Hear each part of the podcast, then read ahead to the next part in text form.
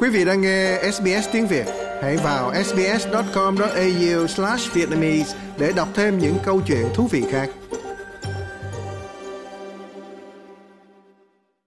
Cựu Tổng thống Nga Dmitry Medvedev đã nói với Hoa Kỳ rằng những nỗ lực của Tây phương nhằm trừng phạt một cường quốc hạt nhân như Nga vì cuộc chiến ở Ukraine có nguy cơ gây nguy hiểm cho nhân loại.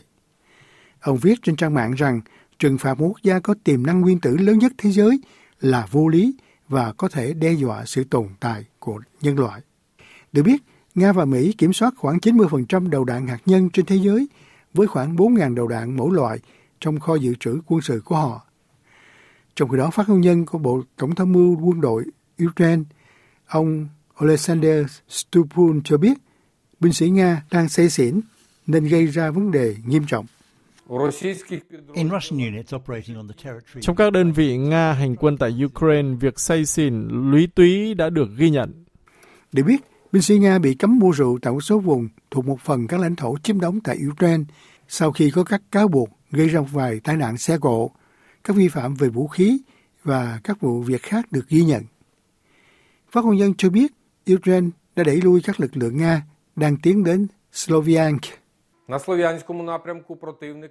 Theo hướng Sloviansk, kẻ thù đang cố gắng cải thiện vị trí và dự tính mở một cuộc tấn công theo hướng Izium Sloviansk. Khi quân chiếm đóng tiến về hướng Dohenke, Mazanivka, họ bị binh lính của chúng tôi đẩy lùi và đã rút lui với tổn thất lớn. Ông cũng cho biết quân đội Ukraine đã đẩy lui các cuộc tấn công của Nga vào thị trấn và làng mạc ở phía bắc Kharkiv, chỉ cách biên giới Nga vài km. Ông này không nói liệu vấn đề rượu chè có đóng một vai trò trong việc triệt thoái quân đội Nga hay không. Thế nhưng, quân Nga đã thuê một người giả làm ông già Noel để tăng cường việc cấm rượu tại Mikhailivska và Rostov. Việc cấm mua rượu bao gồm bia là thứ giải khát từ hạt vốn hiện bị phong tỏa ở Biển Đen.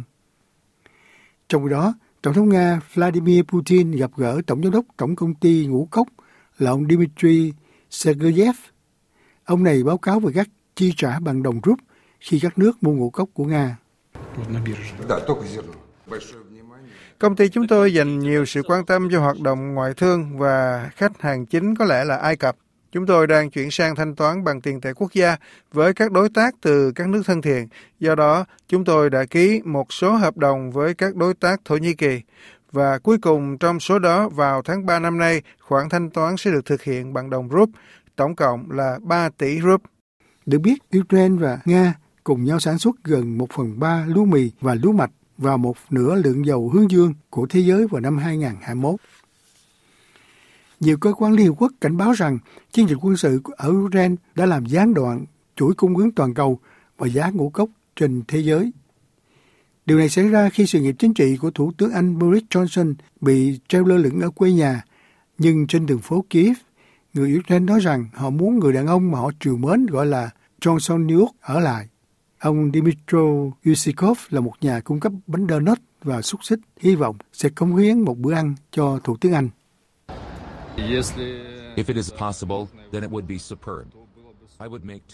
Nếu có thể thì quả là tuyệt vời. Tôi sẽ làm hai món. Một món sẽ là chiếc bánh donut yêu thích của ông ấy và một món khác sẽ là món xúc xích ông ấy cũng yêu thích. Thế nhưng chúng ta cần hỏi ông ấy cái đã. Được biết, ông Johnson đã đến Kiev hai lần kể từ khi cuộc xâm lược bắt đầu hồi tháng 2, cũng như đã đặt tên ông cho một chiếc bánh kem giống với mái tóc vàng hỗn độn của ông trong quán cà phê thời thượng và là chủ đề của cả nghệ thuật đường phố cùng các bức tranh trong phòng trưng bày. Chức vụ thủ tướng của ông đang gặp rủi ro sau khi hơn 40 bộ trưởng và viên chức từ chức vì một loạt các vụ bê bối liên quan đến cáo buộc không trung thực từ phía ông Johnson, khiến tỷ lệ ủng hộ của ông giảm đáng kể.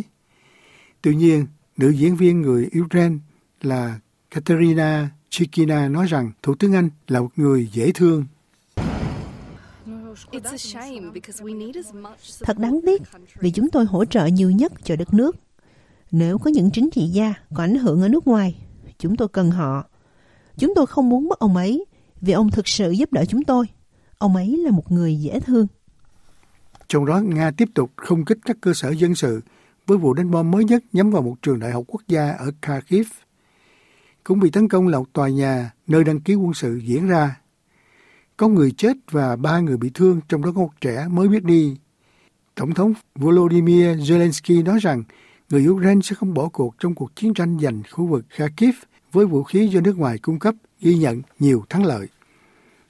Tại khu vực Mykolaiv, hai người thiệt mạng và tám người bị thương trong cuộc pháo kích. Thống đốc Mykolaiv là ông Vitality Kim cho biết một nhà chứa máy bay nơi các sản phẩm nông nghiệp được lưu trữ là mục tiêu của Nga. Ông cho biết có 30 hỏa tiễn bắn vào Mykolaiv hồi tuần qua. Quý vị muốn nghe những câu chuyện tương tự có trên Apple Podcast, Google Podcast, Spotify hoặc tải về để nghe bất cứ lúc nào.